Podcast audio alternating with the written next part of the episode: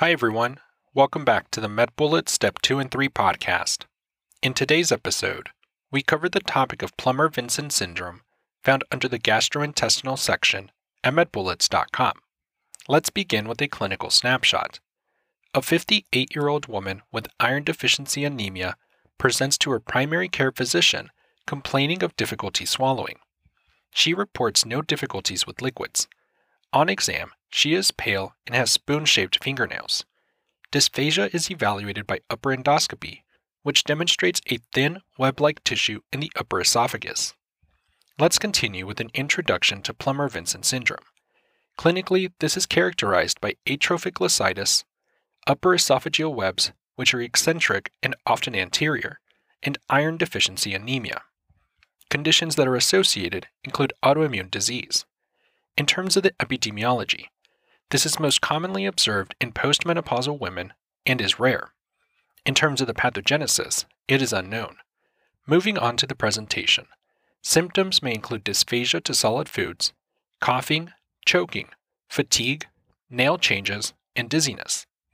On exam, one may note atrophic glossitis, angular cheilitis, pallor, and koilonychia.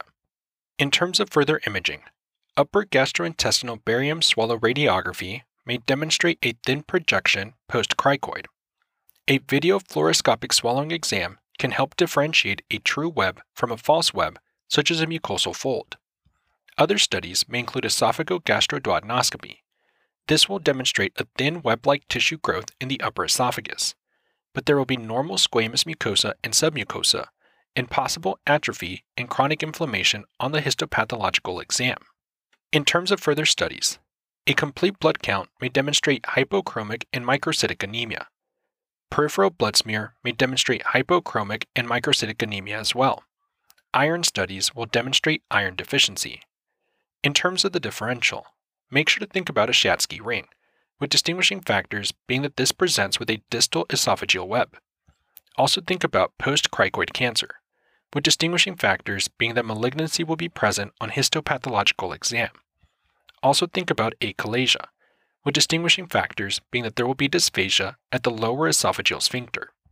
In terms of treatment, medical options include iron supplementation and treating the underlying cause of iron deficiency. Interventional options include esophageal dilatation, which is most commonly via balloon method. This can be performed concurrently with esophagogastroduodenoscopy, and it is not required if iron supplementation improves the dysphagia. And lastly, complications related to Plummer Vinson syndrome include squamous cell carcinoma of the esophagus, oral cavity, or hypopharynx, and aspiration. Now that we've discussed the major points relating to Plummer Vinson syndrome, let's walk through a question to apply what we've learned and get a sense of how the topic might be tested. For this question, consider the following clinical scenario. A 74 year old woman presents to her primary care physician with decreased energy and difficulty swallowing. She says she first noticed her symptoms a year ago, and they have been slowly worsening. On exam, she has spoon shaped nails and pale conjunctiva. Her physician orders an esophagogastroduodenoscopy, which demonstrates an esophageal web. Which of the following is the best next step? And the answer choices are Choice 1 Partial esophagectomy with gastric pull through. Choice 2, PET scan. Choice 3, colonoscopy. Choice 4, iron supplementation. Or choice 5, no treatment is necessary.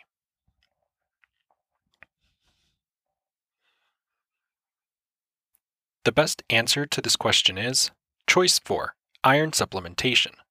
This patient's clinical presentation is consistent with Plummer Vinson syndrome, which is treated with iron supplementation. Plummer Vinson syndrome is characterized by iron deficiency anemia that leads to formation of esophageal webs. Patients typically present with dysphagia, as well as characteristic symptoms of chronic anemia, including malaise and spooned nails.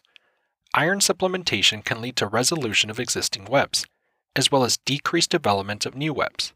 In patients with severe or refractory webs, esophageal dilation may be useful for symptom management.